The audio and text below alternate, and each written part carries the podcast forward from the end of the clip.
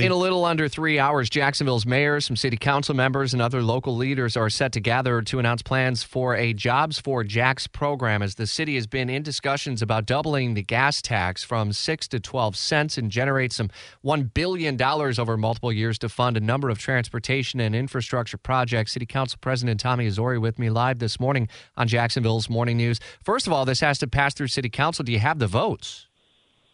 Well, I can't count votes like that. I mean, I can count them in my head. Obviously, I don't talk to them about. We can't talk to each other about what we're going to be, you know, what our votes are going to be. But I think they'll be there absolutely. Uh, it's long. There'll be some that'll be against it because they don't vote for taxes, but they just benefit from the taxes that we do vote for in their district. So, you know, it's a two-edged sword. But uh, yeah, I uh, that's the mayor's job to go out there and and gather the votes for it. Uh, this is not like the Congress, but this is a big deal for Jacksonville. Very big. It's uh, you know we're 50 years past due in in uh, infrastructure, including septic tanks, which is not, I don't believe, part and parcel of uh, of this of this uh, the, the uh, 12 cent gas tax. But you know all the surrounding counties, uh, at least most of them that I know of, have already had the 12 cent gas tax. That's the max you can have, and we're doing three and three, three for us and three for the JTA. And this is required by a vote of the council, as you said. Great projects. Are yeah. you aiming for a vote over the coming weeks? Will there be much room for a public debate on the issue in advance of a final vote?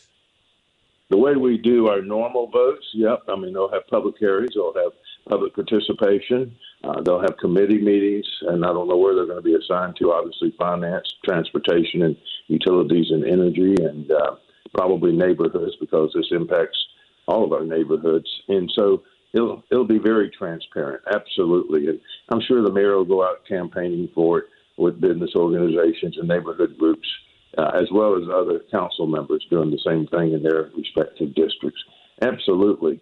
And um, you know, it's um, right now we have a penny on the first six cents. You have twelve cents that you can do. We already have six cents uh, we get a penny, and the JTA, Jacksonville Transportation Authority, gets five. And this uh, new uh, proposal will be three and three added to that. And this is going to be exciting, not just what we're going to be doing as a city uh, within the city government, but also with the Jacksonville Transportation Authority. They've got an electric ferry that they're hoping to be the second ferry uh, and the main one at uh, Mayport.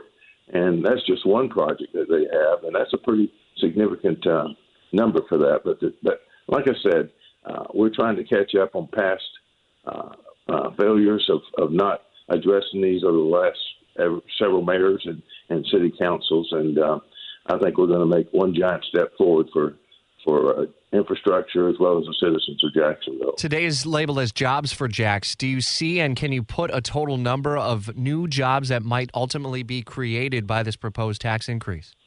No, but in my experience over the years uh, with schools and, and others, there'll be hundreds of jobs created. We won't be contracting out with uh, with organizations as much as we will go out there and, and try to get our local minority community, get our uh, employees who are unemployed, that are experts in in the various and sundry uh, areas of uh, drainage and and street repairs and sidewalk repairs and new sidewalks and drainage, all these things.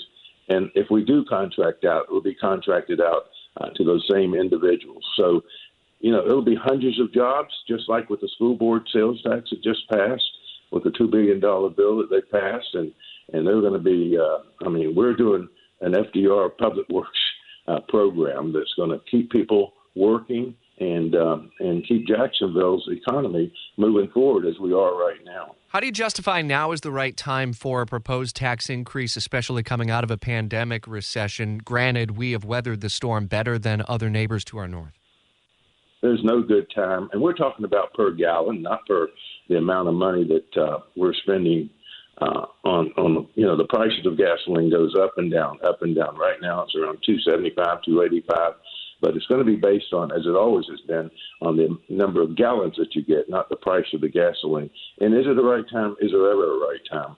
Uh, I think we just, you know, we can't keep doing what we keep doing and we'll get the same thing back. You've heard it over and over again.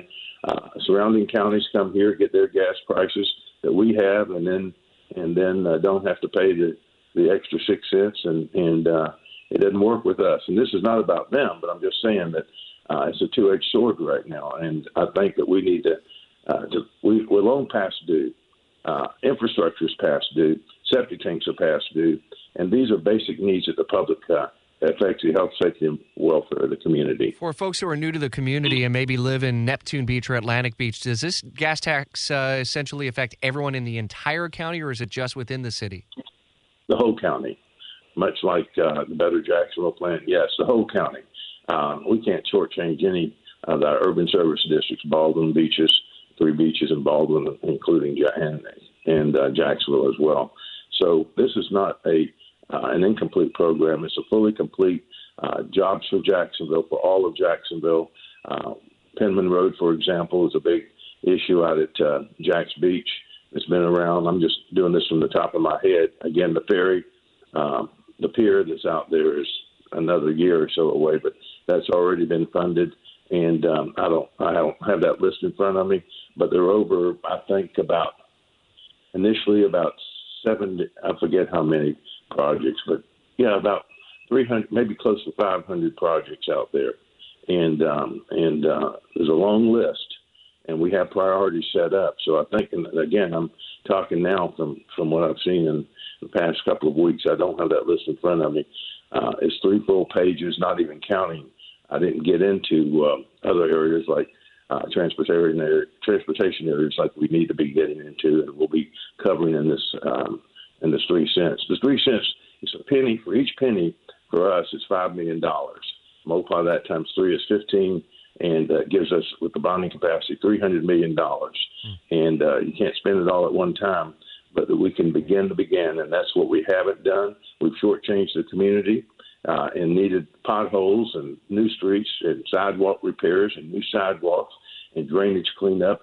There's a bunch of issues out there, and along comes with that uh, a bunch of jobs, jobs, jobs, jobs, and that's uh, that's the benefit of, of doing these projects as well as employing uh, our citizens here in Jacksonville. We'll hear more from you through the day. Jacksonville Mayor Lenny Curry and other uh, JTA transportation official leaders later this morning, and a full recap during Jacksonville's News at Noon. City Council President Tommy Hazouri. Thanks as always. Seven.